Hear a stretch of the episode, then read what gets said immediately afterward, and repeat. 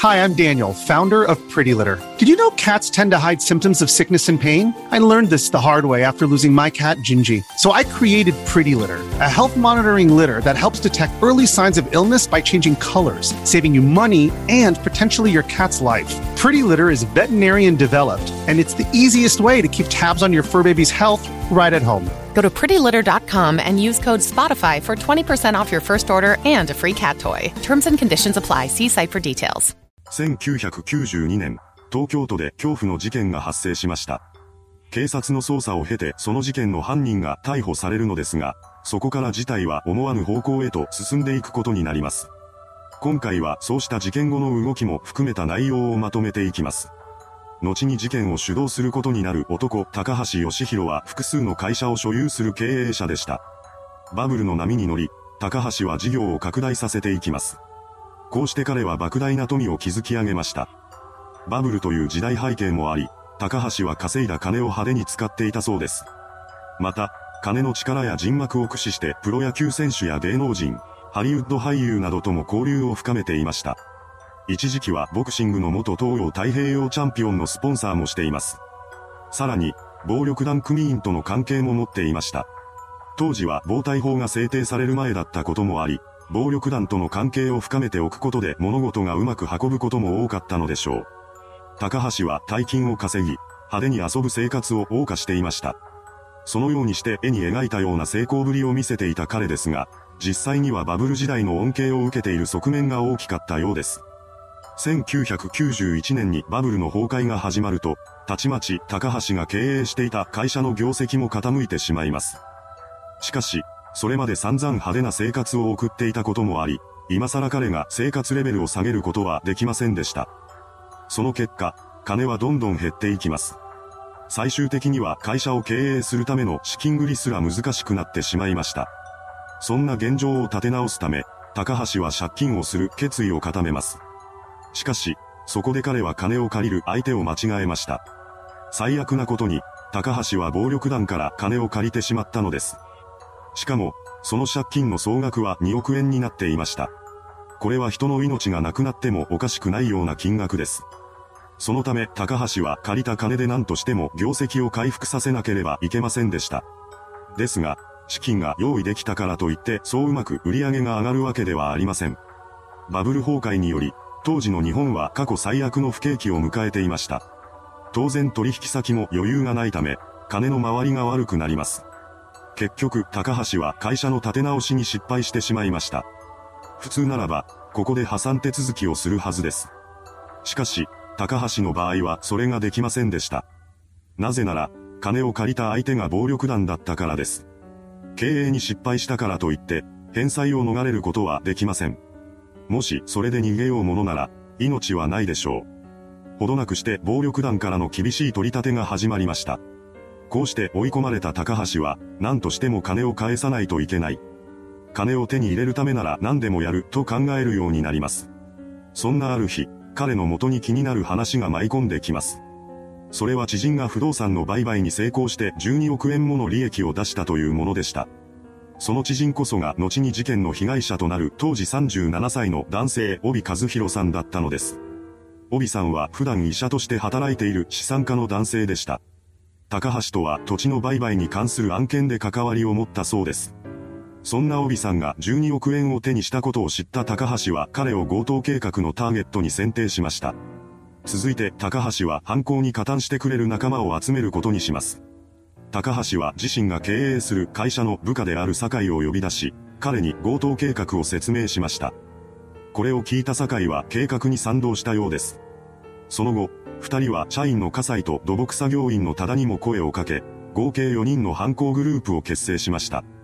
彼らが最終的に固めた強盗計画はこうです。まず最初に4人全員で帯さんの資産管理を任されている深沢さんという男性を拉致し、資産状況を聞き出します。その上で帯さんを誘い出し、彼の資産をすべて奪い取るのです。そして最後には二人とも殺害する手はずになっていました。そのために高橋は拳銃を用意しています。こうして準備を終えた4人は計画実行に動き出しました。1992年7月23日深夜、高橋ら犯行グループは駐車場で深沢さんを捕まえます。そしてそのまま彼を世田谷区内のマンションに連れ去りました。その上で深沢さんを脅しつけ、帯さんを誘い出すように迫ります。高橋らの気迫に押された深沢さんは恐怖に震えながら帯さんに電話をかけました。そして電話に出た帯さんをうまいこと言いくるめ、彼のことを監禁先のマンションに誘い出したのです。帯さんは自らの身に迫っている危険に気がつかずにマンションへとやってきてしまいます。こうして彼も犯行グループに捕まり、室内に監禁されてしまいました。この時点で日付は変わり、すでに24日を迎えていたそうです。高橋は事前に用意していた拳銃を取り出し、銃口を帯さんに突きつけます。そうして金を引き渡すように命令しました。暴力団への借金返済のため、高橋は少なくとも2億円は手にしないといけません。しかし、そこまでの大金を簡単に動かすことはできませんでした。ここで犯行計画のずさんさがあらわになります。結局のところ、この場で高橋が帯さんから脅し取ることができたのは現金約79万円とキャッシュカード3枚のみだったそうです。これだけの収穫では、高橋からしても割に合わない犯行になってしまいます。だからといって、もう引き返すことはできません。計画はすでに第2段階へと移っていたのです。実は高橋が金を奪い取ろうとしている間に仲間たちが栃木県藤原町の国有林内で帯さんと深沢さんの遺体を埋めるための穴を用意していました。今更後戻りはできないと考えた彼らは当初の計画にあった被害者二人の殺害までをも決行することにしたのです。高橋は監禁中の二人に睡眠薬を飲ませます。この効果により、帯さんと深沢さんはほどなくして眠りにつきました。それを確認した高橋は寝ている二人を車で栃木県に運びます。そうして彼が向かった先では穴を掘り終えた仲間たちが待ち構えていました。この頃には睡眠薬の効き目も薄れてきており、帯さんと深沢さんが目を覚ましたそうです。そうして気がついた時には辺りは真っ暗な山の中でした。その恐怖は相当なものだったことでしょう。高橋は怯える二人に対して、王女を聖夜と言い放ち、服を脱ぐように脅しつけます。これを受けた帯さんと深沢さんは言われた通りに服を脱いで全裸になりました。そのようにして裸になった二人を高橋ら犯行グループは穴の方に追いやっていきます。そして彼らを穴の中で横たわるように寝させました。そうして寝っ転がった帯さんと深沢さんの体に高橋らは土をかぶせていきます。土はどんどん盛られていき、やがて二人の顔まで完全に埋められてしまいました。これによって彼らは息ができなくなり、そのまま窒息死してしまったのです。殺害後、高橋らは東京に戻って帯さんの銀行口座から金を引き出そうとします。しかし、それで引き出すことができた金額は数百万円ほどでした。これでは暴力団への返済額に到底及びません。そこで高橋は都内で新たに貿易会社を起こすことにしたようです。犯行グループのメンバーである酒井と葛西は高橋の会社の手伝いをすることになりました。一方で、ただだけは広島県で土木作業員を続けることにしたようです。この間、帯さんと深沢さんの死体は見つかっていなかったため、警察が大々的な捜査に動き出すこともありませんでした。結局事件の存在が発覚しないまま4年が経過します。そうして迎えた1996年の5月29日、神奈川県警が犯行グループの一員である葛西の元へとやってきました。そして彼の手首に手錠をかけたのです。ただ、この時の逮捕容疑は殺人ではありませんでした。どうやら当時の葛西は法定金利を超える高金利で金を貸し付ける闇金をしていたらしく、出資法違反の容疑がかけられていたのです。この時になってもまだ遺体は見つかっていなかったため、別件逮捕というわけでもありませんでした。しかし、当の本人である葛西は罪の意識に苛まれていたのかもしれません。彼は取り調べの中で4年前の殺人事件に関する供述をし始めました。これを受けた神奈川県警が栃木県藤原町内の山林を捜索したところ、6月13日に帯さんと深沢さんの遺体が発見されたのです。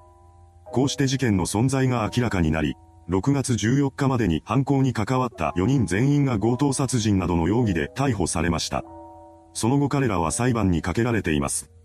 そこで主犯格の高橋を除く3人には無期懲役が言い渡されました。